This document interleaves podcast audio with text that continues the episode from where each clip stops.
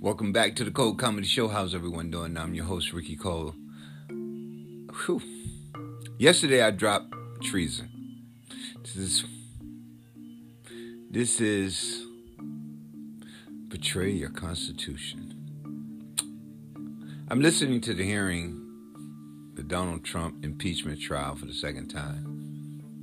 And it's funny because when you're listening to these guys present the evidence, it's overwhelming. But you have some who don't believe it because they're not getting the information, because they refuse to accept the truth. They listen to Fox News, Newsmax, News One, right wing propaganda. This is a civil war we're in. We're looking at it right now. Those who impeaching Donald Trump trying to expose those who are in the Senate and the House of Representatives see who they what side they on. Is they on the side of democracy or they on the side of tyranny? See, Donald Trump was their weapon. Um, and he was like a bowling ball. I mean, they got everything they wanted. So, You know, the court full of right wing nuts, um, tax cuts for their rich corporate friends. You know, they didn't care if black folks died. Pick yourselves up. You know, they took care of their rich you know, white mostly friends. The ones who jumped ship were thinking about if this shit went south, what's going to happen to our reputation. That's why, you know, Trump people jump. But not all of them. We still have Lindsey Graham, Ted Cruz, Marco Rubio, um, Hawley, um, but those other ones, like Susan Collins and all the rest of them, go along to get along. But you know, I'm not really racist. Yes, uh, it's the false lies. No, she's a racist. Um, whew. you know, um, Mitch McConnell. Well, I haven't made my mind yet. I haven't decided. Bullshit. He went along with everything. He rubber stamped everything Trump did. See, the problem with America is we don't want to accept the truth. You know, yesterday I watched it. I couldn't believe the sadness on um, on on, on Mr. Schumer's face. You know, Senator Schumer been there for God knows since the 80s, I think, or late 80s. And Mitch McConnell been there for 30 some years too. You think about it. You really think about it. And Susan Blackburn. All these motherfuckers been there. And all of this time, like, you working with someone who are traitors. You know, it's like, you know, I, I said it a while back. It's like you go back and watch Captain America meet um, Falcon and uh, finding out that S.H.I.E.L.D. is really Hydra. It's like it's a shock to Captain America. And it's like, wow, it's like happening here. It's a shock to the to the Repu- to the Democrats and some Republicans. But if you really is that shocking, you're a Republican, get away from the party, man. You know, get away. Show your loyalty to the country by walking away. You know, they putting all the blame on on those nuts who ran up there and stormed the Capitol. But those people was brainwashed by right wing media and the president Donald J. Trump. They was beating people up in the fucking what when it, when he started running, and he ran on bigotry. Obama wasn't born in the country, fed into the fears that Sarah Palin couldn't connect. Rupert Murdoch, Roger Hell, all the motherfuckers profit off of sending America down that fucking spiral because they from the Nixon times. They're from Nixon fucking times. When they grabbed that Southern strategy, they ran with it. And the day on the Cold Comedy Show, I'm going to let you listen to that shit because it was the war on drugs. We got civil rights from Lyndon Johnson. We got the war on drugs from Richard Nixon. The war on drugs from fucking Ronald Reagan. And between them two motherfuckers, we was in limbo with Ford. Jimmy Carter come along, y'all fucked it up so bad that blacks was in unemployment lines. Not only Nixon thought of fucking fucking us up with the war on drugs, they hated liberals. That's why they took the jobs. They didn't like union jobs. So when you hear a motherfucking right winger talking about, well, that was union jobs during the pipeline, those was millions of jobs, that's bullshit. You're running a pipeline from Canada down to Texas so the Koch brothers can benefit from fucking taking the fucking um, dirty tar sand, turning it into kerosene, and sending the shit overseas. But it doesn't benefit us, it benefits them. But they convince enough assholes, oh my God, I lost my job. Uh, dude, everybody lost their fucking job. It's a job. It's a job. They lie. They constantly lie to people. And I always said, if you had your listener's best interest at heart, you would try to tell the truth close to the truth you can get, but not just outright hinting in that shit and Tucker Carlson and, and don't forget Laura Ingrams and all that crazy shit. And you're listening to this fucking shit. And you're watching the Democrats and you're watching the Republicans who know, who know the truth. That's why Joe Biden don't want to be bothered with it. They was fucking with Joe about his son. Well, the boy did coke and took his laptop to the to the dealer, and next thing you know, the dealer cracked the code, and bam, all of this shit about China. They're lies. Corporate rich men playing this game. You know, I wonder why is Hawley and Ted Cruz so goddamn comfortable and Lindsey Graham is so willing to go out on the edge and Mitch McConnell so goddamn quiet. Normally he mumbling in some fucking white nationalist hall talking about, oh, well, Mike, I'm about to turn president. He ain't said shit. Except I'm undecided. After all of this shit, you still understand. You, you know what the fuck you're doing. He delayed the game. Now they're trying to fucking pitch. At least get enough bunch so they can get home. That's bullshit. This is what's happening to our country. Our country is falling. Falling the fuck down. It's down on his knee. The world see the real face of America. It's fucking ugly. It really is. Because let me tell you something. How the fuck can you be so fucking racist?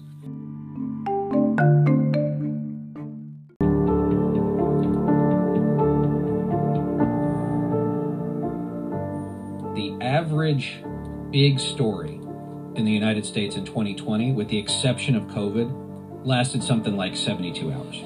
It didn't matter what it was. It was three days and it was out of the consciousness, which I think speaks to a lot of who we are and what we are and how we consume and process information, but also just how quickly these things can be forgotten and sort of compartmentalized and put away.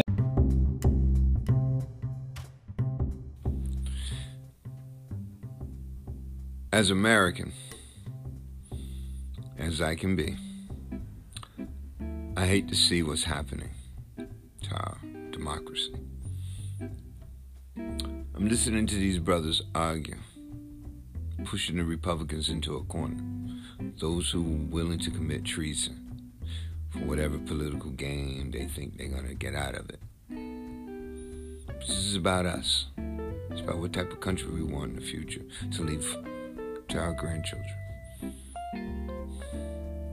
Because our kids already, some of us, our kids are already living through this. You know, if you can sit here and listen to the arguments that they have been making, not the whole thing, but just listen. They're telling you. This is up to us, we the people, to save our democracy. We have 70 million people who was brainwashed and activated to be stupid. They have militias, they have private gangs,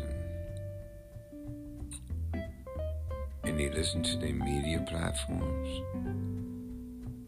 And they want to take America with misinformation as one of their tools into the world that Donald Trump likes. We've seen what it looks like. We lived through it for fucking four years. It wasn't pretty. They didn't give a shit about us. Not one goddamn thing. And it showed you who they are when they said that we stole the election when they was planning stealing it from us. because black folks voted.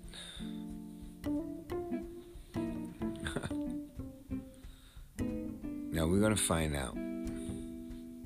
See, we know Donald Trump is a traitor and the rest of those people are traitors. But who's in the Senate? We know Lindsey Graham is, but we want him to put it on paper. We want to see Mitch McConnell, who he really is. He has two faces. Let's see which face is really the one he wears. Is he a patriot or not? Know, I'm going to let you guys listen to the ending of the closing of the argument about impeaching Donald Trump by these brilliant lawyers. This is the most, I mean, they came out they hit hard and they was on point. Just check this out. I can't say no more. This is crazy. And on that day, that day, where did he direct the crowd's ire? He directed them here to Congress. He quite literally, in one part of that speech, pointed at us. He told them to fight like hell, and if you don't fight like hell, you're not going to have a country anymore. And here's the thing that wasn't metaphorical, it wasn't rhetorical. He already made it perfectly clear that when he said fight, he meant it. And that when followers, in fact, fought, when they engaged in violence, that he praised and honored them as patriots. He implied that it was okay to break the law because the election was being stolen. You heard it. You remember the clip that Manager Dean showed you earlier in this trial. He told them, quote is on the screen, when you catch somebody in a fraud, you're allowed to go by very different rules. Remember how all of his supporters, some of his supporters across social media were treating this as a war, talking about bringing in the cavalry? Well, President Trump made clear what those different rules were. He'd been making it clear for months. So, let's have trial by combat. And Rudy, you did a great job. He's got guts. You know what? He's got guts. Unlike a lot of people in the Republican Party, he's got guts. He fights.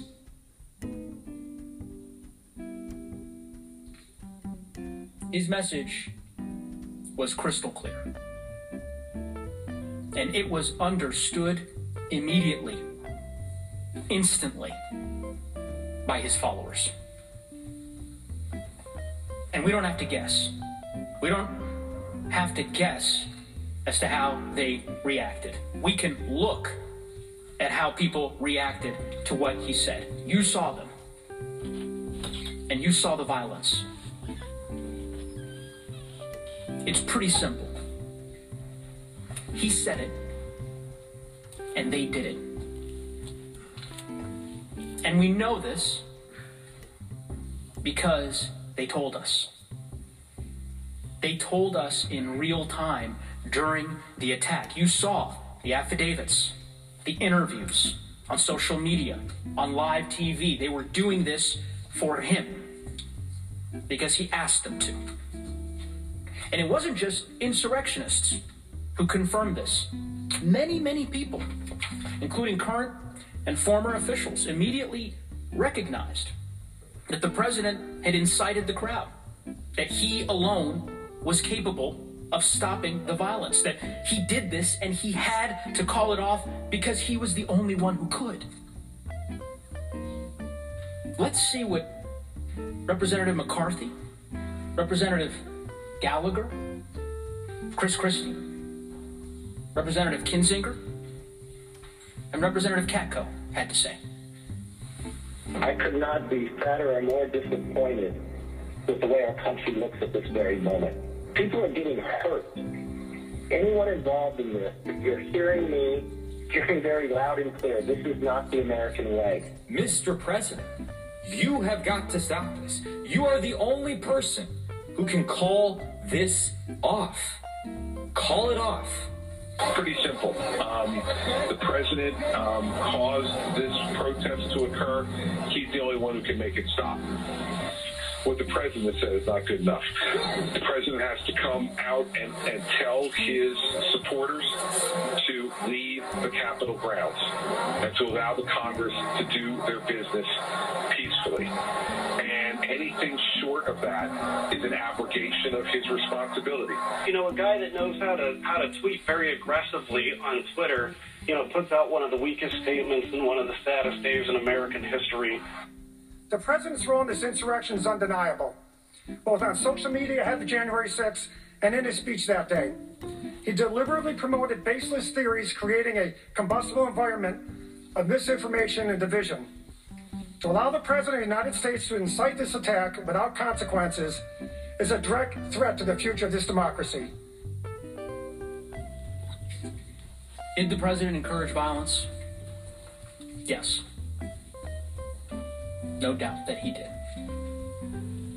Final question Did the president act willfully in his actions that encouraged violence? Well, let's look at the facts.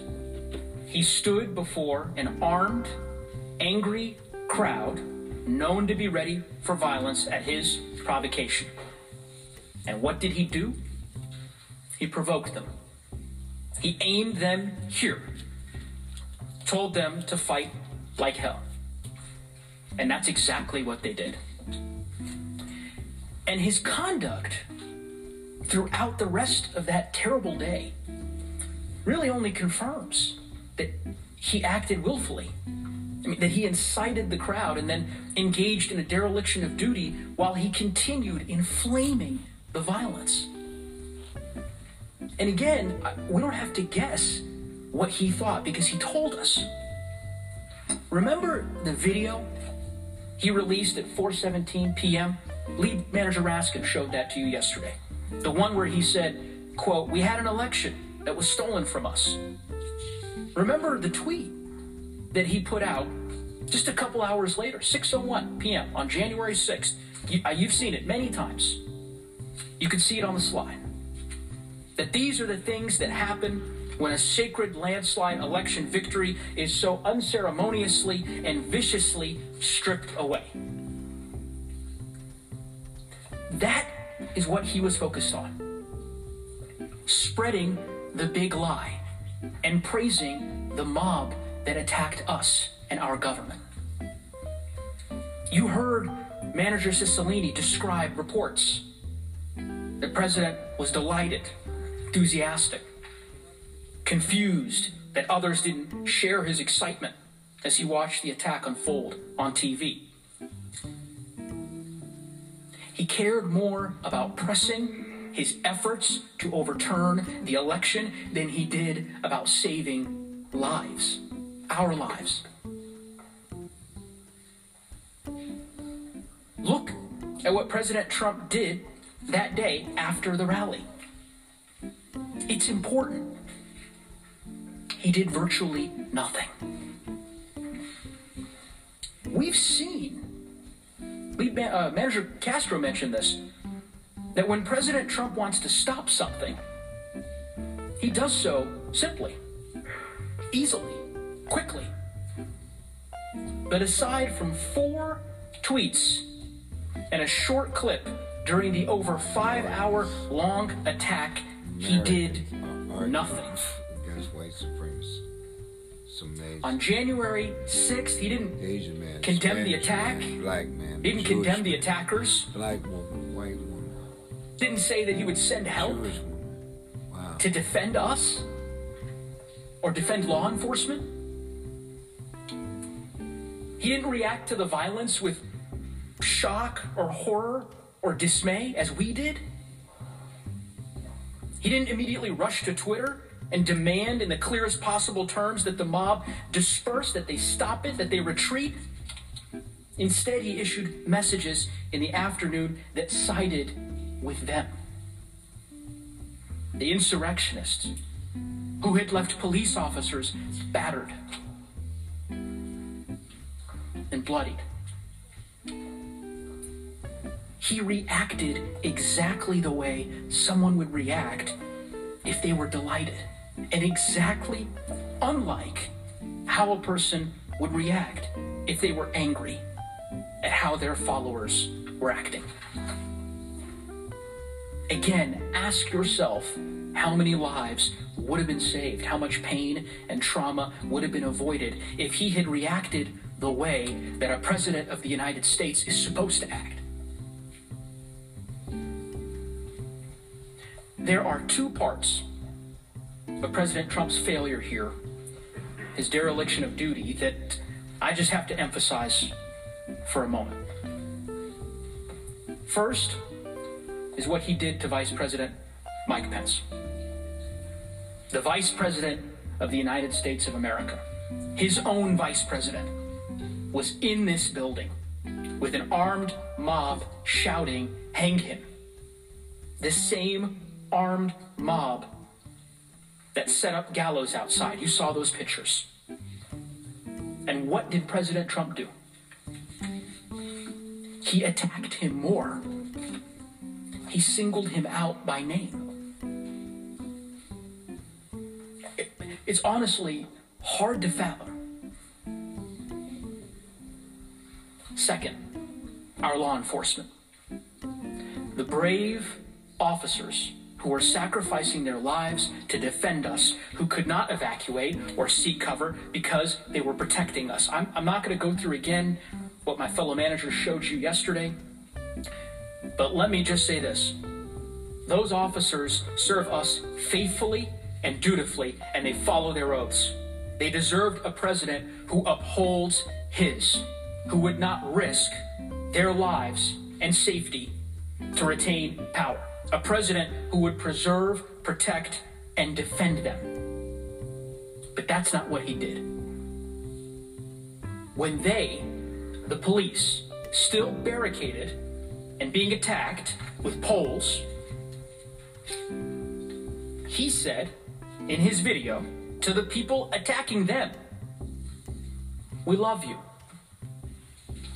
You're very special. What more could we possibly need to know about President Trump's state of mind? Senators, the evidence is clear. We showed you statements, videos, affidavits that prove President Trump incited an insurrection, an insurrection that he alone had the power to stop.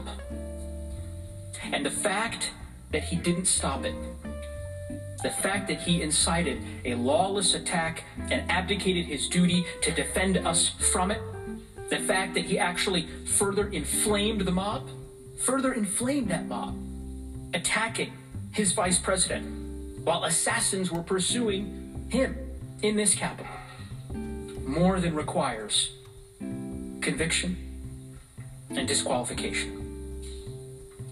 We humbly, humbly ask you to convict President Trump for the crime for which he is overwhelmingly guilty of.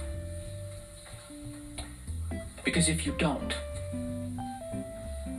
if we pretend this didn't happen, or worse, if we let it go unanswered, who's to say it won't happen again?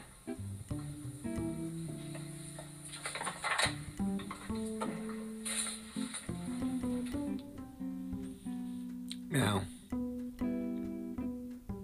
the Republican Party is in a corner. Setting them up. This is the setup. Brilliant, brilliant setup. Then we're going to see who love our country and those who was down with the overthrow of our democracy. See, there's a lot of people out there right now distracted, not paying attention, and don't know what to believe. But if you're paying attention, this is this is heavy shit because we're watching our democracy fight to live. She's on life support right now. Yeah, Joe in there, but think about it. If we don't correct the shit now, we might not be so lucky next time. Let's listen a little bit more of this stuff.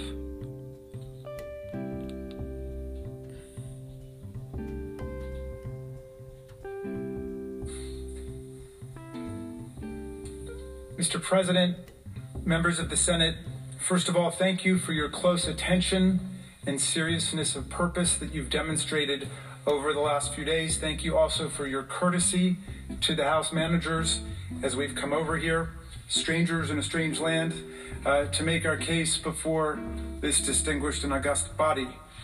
Uh, we are about to close, and I am proud that our managers have been so disciplined and so focused. I think we are closing uh, somewhere between five and six hours under the time that you have allotted to us. Uh, but we think we have been able to tell you everything we need to say. We will obviously have the opportunity to address your questions and then to do uh, to do a, a final closing when we get there. I just wanted to leave you with a few thoughts. Um, and again, I'm not going to re traumatize you by going through the evidence once again. I just wanted to leave you with a few uh, thoughts to consider as you enter upon uh, this very high and difficult duty that you have to render impartial justice in this case, as you have all sworn to do. And I wanted to start simply by saying that in the history of humanity, democracy is an extremely rare and fragile and precarious and transitory thing. Abraham Lincoln knew that when he spoke from the battlefield and vowed that government of the people, by the people, and for the people shall not perish from the earth. But he was speaking not long after the republic was created, and he was trying to prove that point that we would not allow it to perish from the earth. For most of history, the norm has been dictators, autocrats, bullies, despots, tyrants, cowards who take over our governments. For most of the history of the world. And that's why America is such a miracle. We were founded on the extraordinary principles of the inalienable rights of the people and the consent of the governed and the fundamental equality of all of us. You know, when Lincoln said, government of the people, by the people, and for the people, and he harkened back to the Declaration of Independence when he said four score seven years ago, um, he knew that that wasn't how we started. We started imperfectly. We started as a slave republic. Lincoln knew that. But he was struggling to make the country better. And however flawed the founders were as men in their times, they inscribed in the Declaration of Independence and the Constitution all the beautiful principles that we needed to open America up to successive waves of political struggle and constitutional change and transformation in the country. So we really would become something much more like Lincoln's beautiful vision of government of the people, by the people, and for the people, the world's greatest multiracial, multi-religious, multi-ethnic constitutional democracy, the envy of the world. As Tom Paine said, an asylum for humanity where people would come. Think about the preamble. Those first three words, pregnant with such meaning. We the people.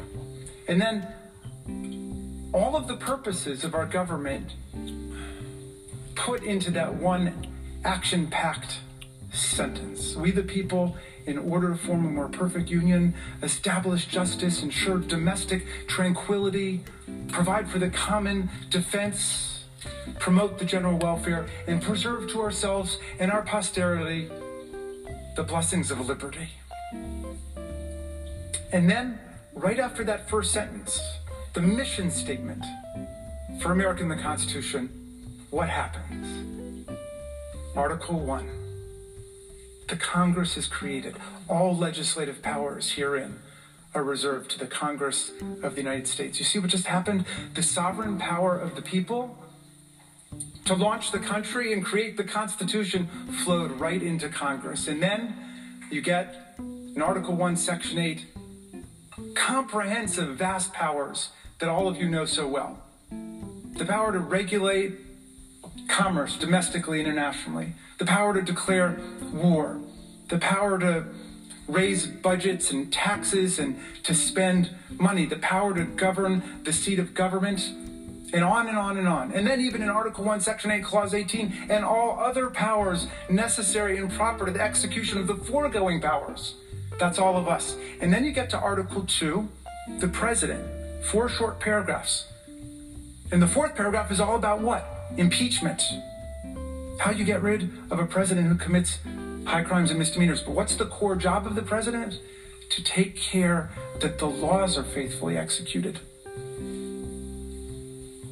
And our framers were so fearful of presidents becoming tyrants and wanting to become kings and despots that they put the oath of office right into the Constitution. They inscribed it into the Constitution to preserve, protect, and defend the Constitution of the United States.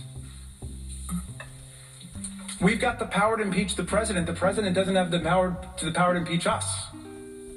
Think about that. The popular branch of government has the power to impeach the president. The president does not have the power to impeach us. And as I said before, all of us who aspire and attain a public office are nothing but the servants of the people. And the way the framers would have it is the moment that we no longer acted as servants of the people, but as masters of the people, as violators of the people's rights, that was the time to impeach, remove, convict, disqualify, start all over again. Because the interests of the people are so much greater than the interests of one person. Any one person, even the greatest person in the country. The interests of the people are what count. Now, when we sit down and we close, our distinguished counterparts, the defense counsel, who have waited very patiently, and thank you will stand up and seek to defend the president's conduct on the facts, which I think they will. It has already been decided by the Senate on Tuesday that the Senate has constitutional jurisdiction over this impeachment case brought to you by the United States House of Representatives. So we've put that jurisdictional constitutional issue to bed. It is over. It's already been voted on. This is a trial on the facts of what happened.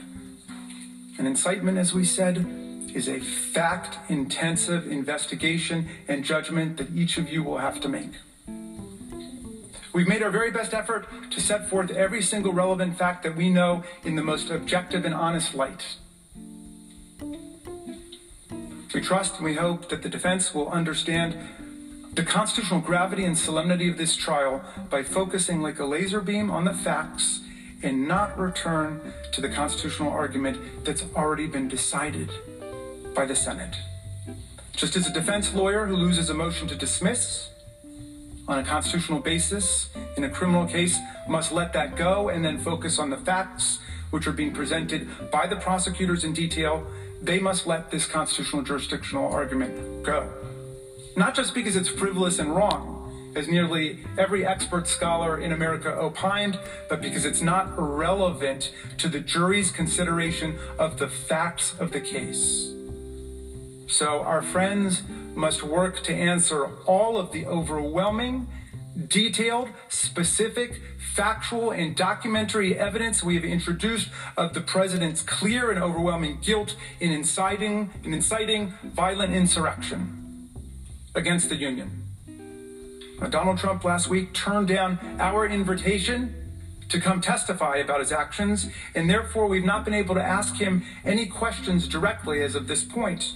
Therefore, during the course of their 16 hour allotted presentation, we would pose these preliminary questions to his lawyers, which I think are on everyone's minds right now, we, in which we would have asked Mr. Trump himself if he had chosen to come and testify about his actions and inactions when we invited him last week. One, why did President Trump not tell his supporters to stop the attack on the Capitol as soon as he learned of it? Why did President Trump do nothing to stop the attack for at least two hours after the attack began? As our constitutional commander in chief, why did he do nothing to send help to our overwhelmed and besieged law enforcement officers for at least two hours on January 16th after the attack began? On January 6th, why did President Trump not at any point that day condemn the violent insurrection and the insurrectionists? And I'll add a legal question that I hope um, his distinguished counsel will address. If a president did invite a violent insurrection against our government, as of course we allege and think we've proven in this case, but just in general, if a president incited a violent insurrection against our government, would that be a high crime and misdemeanor? Can we all agree at least on that? Senators, um, I've talked a lot about common sense in this trial because I think, I believe that's all you need to arrive at the right answer here. You know, when Tom Paine wrote Common Sense, the pamphlet that launched the American Revolution, he said that common sense really meant two different things. One, common sense is the understanding that we all have without advanced learning and education. Common sense is the sense accessible to everybody, but common sense is also the sense that we all have in common as a community. Senators, America, we need to exercise our common sense about what happened. Let's not get caught up in a lot of outlandish lawyers' theories here. Exercise your common sense. Fucking common sense. You know, I had to let you guys listen to that. The Republicans going to be exposed in the House and in the Senate. In a corner, they're going to come out like a rabbit, raccoon, scratching, fighting, biting, lying, cheating, deflecting. But they're in the corner now. You know, this is you know, this is bigger than Donald Trump. When they created Fox Talk Radio, right wing talk radio, by the way, it was sowing the seed for this to happen. Instead of helping poor people, they fed poor whites poison. It's the browns, it's the blacks. And we're all suffering while they get richer. Some of those rich men felt that if we can destroy democracy in America, we can destroy democracy anywhere. Who cares about the poor? Donald Trump.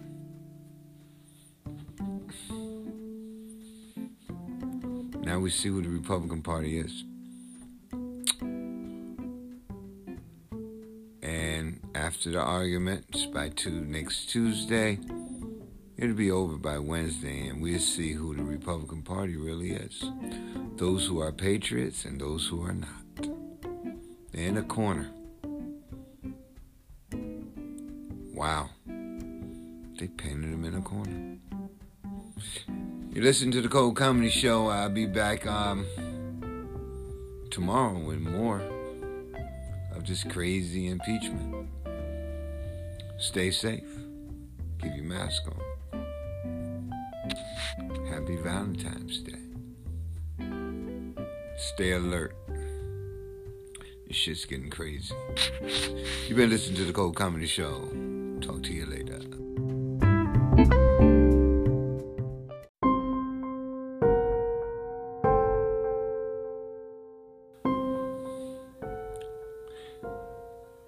Really think about lawyers, they're educated liars.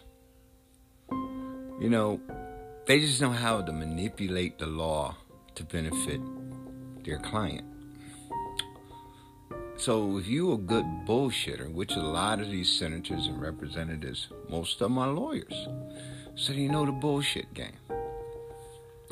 But what gets me, when you know your client is guilty, because you have to defend him, you still have to bring that BS. Because you want to convince the jury. Well, if it's the Senate, half a man on this shit, but the jury to let your client go. If he's guilty. And if he's innocent, it should be easy to defend and present the evidence to prove that this guy is guilty and he's not innocent. But if he's guilty and he's trying to say he's innocent, you need a good bullshit lawyer. And Donald Trump went out there with Ted Cruz and the rest of those clowns, and they have a bullshit defense. BS, straight up BS. What is them? Same shit you hear on Fox News, News One, Sinclair Broadcast, and Newsmax. All of that. They're like, they took all of that bullshit and brought it out to the public to argue why Donald Trump shouldn't be impeached. Which we know he wasn't going to be impeached. You know, this is all a game to expose the traitors that are inside of our government. We know Ted Cruz, Marco Rubio, Lindsey Graham, and the rest of them motherfuckers are traitors. But where are the rest of them? Who are they? The ones you've known, like Chuck Schumer, known to some of them for fucking years. The people you serve with is betraying the government that you're supposed to protect. You hear what I'm saying? Now, their argument is this is what ism? What about Black Lives Matter, Antifa? It's Antifa's fault, anti fascist, by the way. That's what it means. But they're not going to break it down to you because they don't need that. Because what we're working with and what we're dealing with are fascists. See, people took to the streets and marched and was telling you Trump Pence must go. No one listened. No one didn't fund them. They was protesting because they know what's happening to our country. You know, when I stood on stage and I made jokes about, hey, um, we shouldn't let old folks vote. Most of Trump voters are white. You know, put Harry, why didn't they put Harry Tubman on the twenty dollar bill? You know, you think you know they lost their mind and all that bullshit.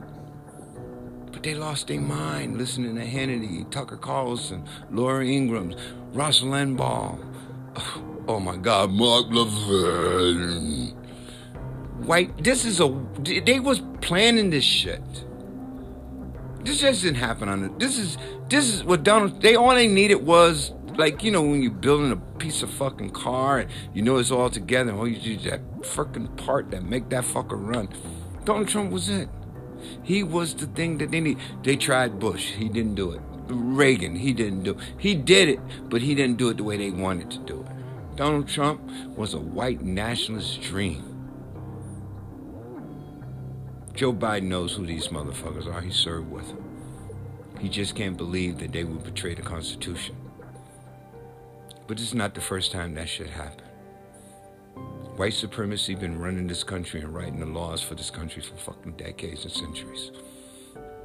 It's up to us, American people, to stop the bullshit and the BS and realize that in our Senate, in our state houses, in our neighborhoods, in our local communities, there are white supremacists who believe in a certain concept of America that We don't understand because we didn't understand the past. We ignored it. But you go back into the past of the history of America and you realize that that shit was part of us. It is us. That's who America is. It's white supremacy.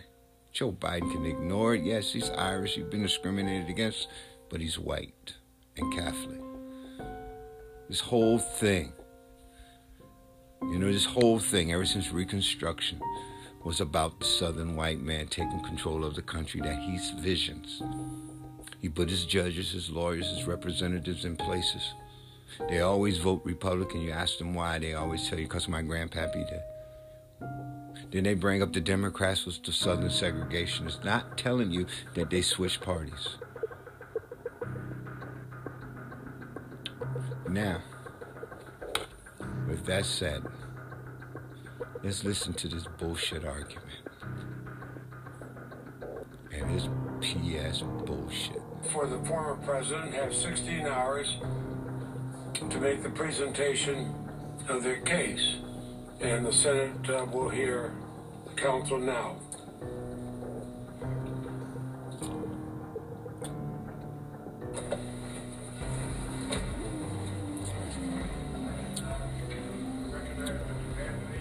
Begin the presentation of the case for the former president. Go ahead.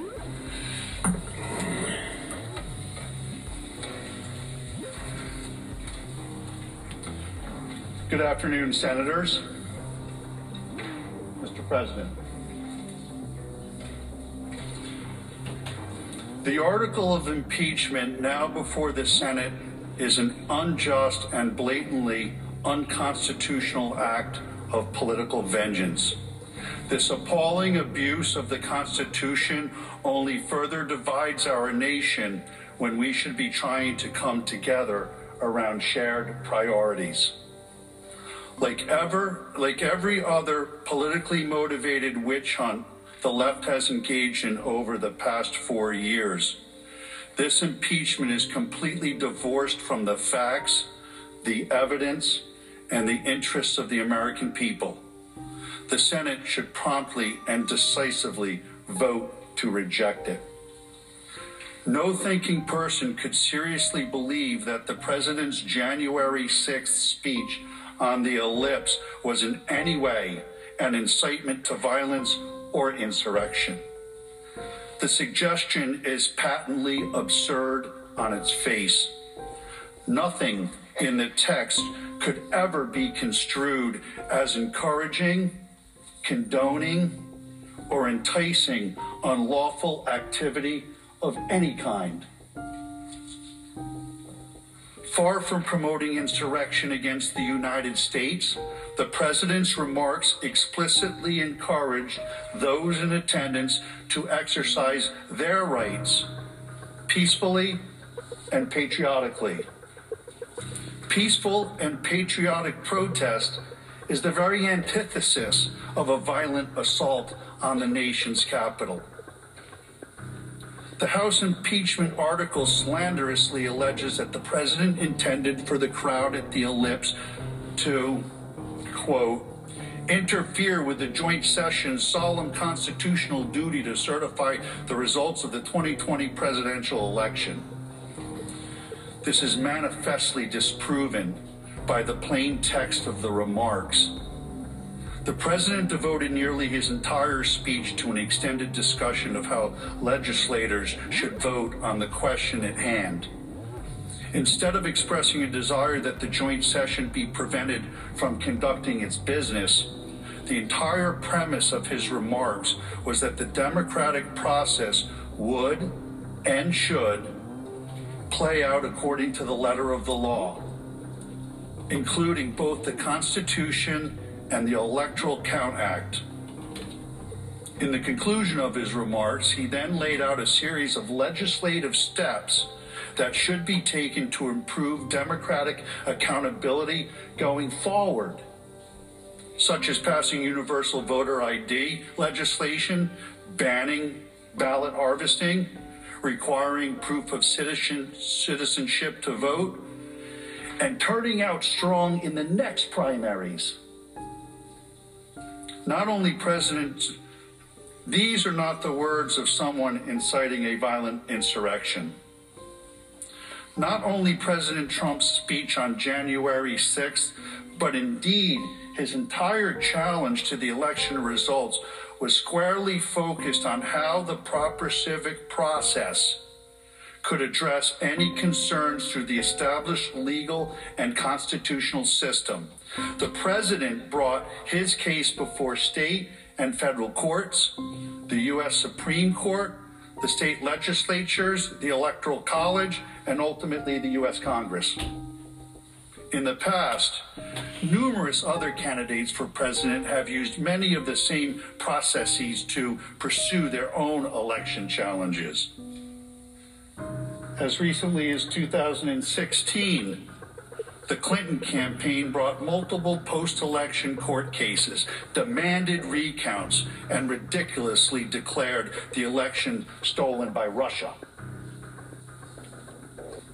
Many Democrats even attempted to persuade the Electoral College delegates to overturn the 2016 results. House Manager Raskin objected to the certification of President Trump's victory four years ago, along with many of his colleagues. You'll remember it was Joe Biden who had to gavel them down. I have an objection because 10 of the 29 electoral votes cast by Florida were cast by electors not lawfully certified.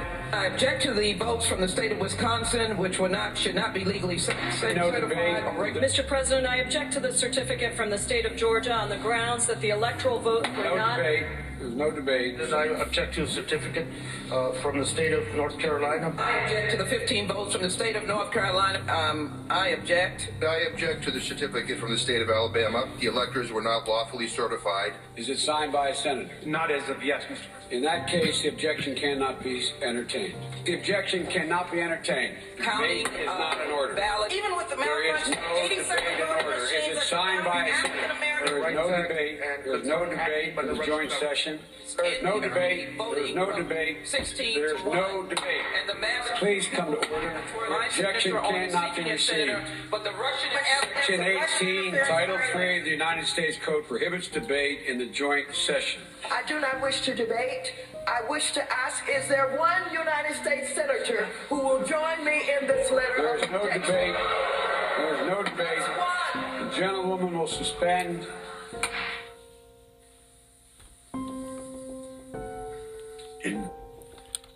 Now, this whatism, they ran back and went back to September. I mean, excuse me, January 2017, when they were swearing Donald Trump in for president. Now they're gonna say people protested, people was protesting Donald Trump. The reason people was protesting Donald Trump in the Senate because Hillary Clinton was made, she was a better person. Hillary Clinton also begged this electoral college not to go there. You're making a mistake. You don't know what you're getting yourself into. See, Hillary knew who Donald Trump was working for.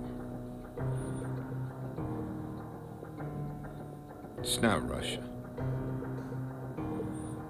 It's right here in the United States. Some very wealthy separatists.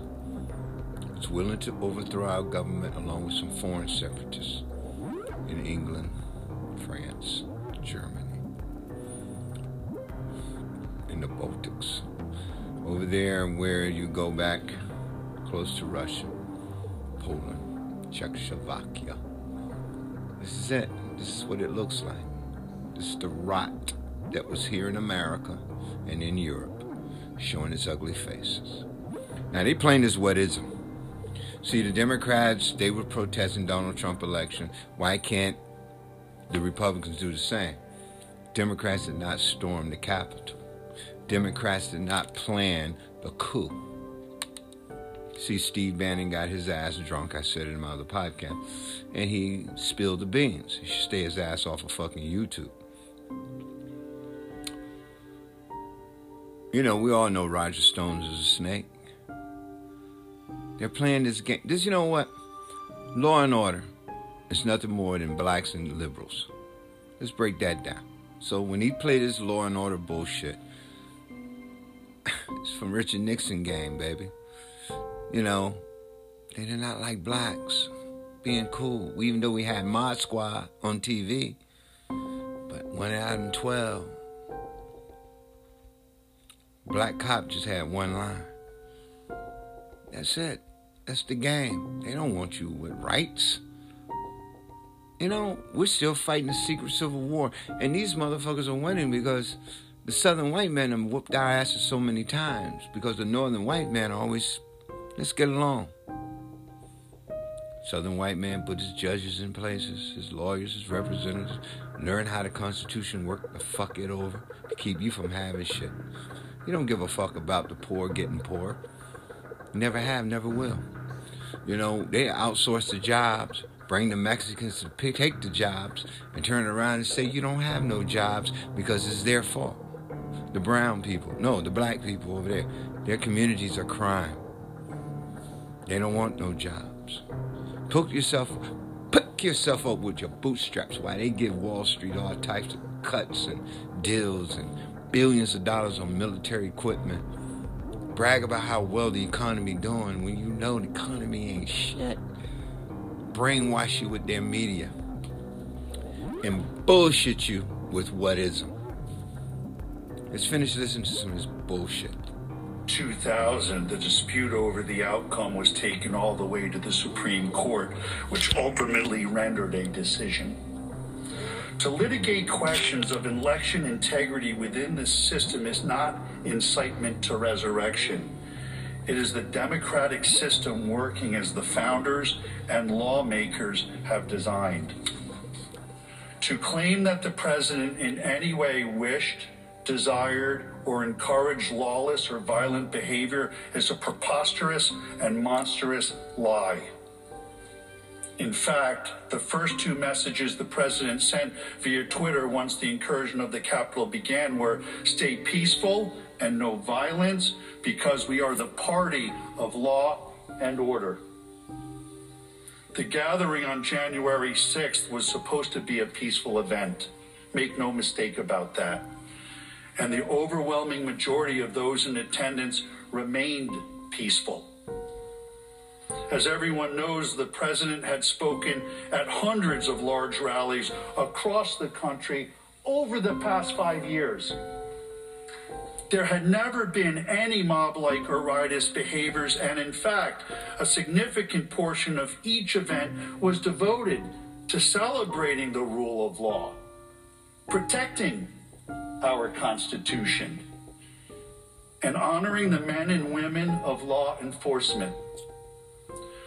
Contrast the president's repeated condemnations of violence with the rhetoric from his opponents.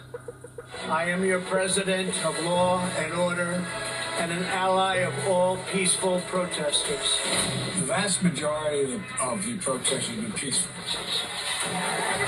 Republicans stand for law and order, and we stand for justice. I just don't even know why there aren't uprisings all over the country. Maybe there will be. My administration will always stand against violence, mayhem, and disorder. There needs to be unrest in the streets for as long as there's unrest in our lives. I stand with the heroes of law enforcement. We will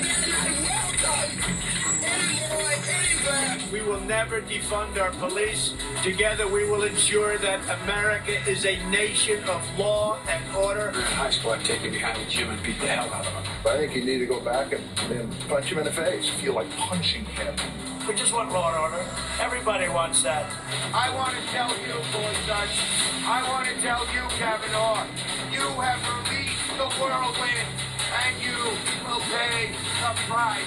We want law and order. We have to have law and order. Show me where it says that protests are supposed to be polite and peaceful. We believe in safe streets, secure communities, and we believe in law and order. You hear that BS bullshit? This is whatism. This is the game that they're playing. Whatism. What is what if uh, you know law, the Democrats did this, right? Now it's your fault that the Capitol got stormed because the first person was from Antifa. Fucking Antifa. You know, I can't go on with this. Um, this is part one of what ism. I'll be right back with part two.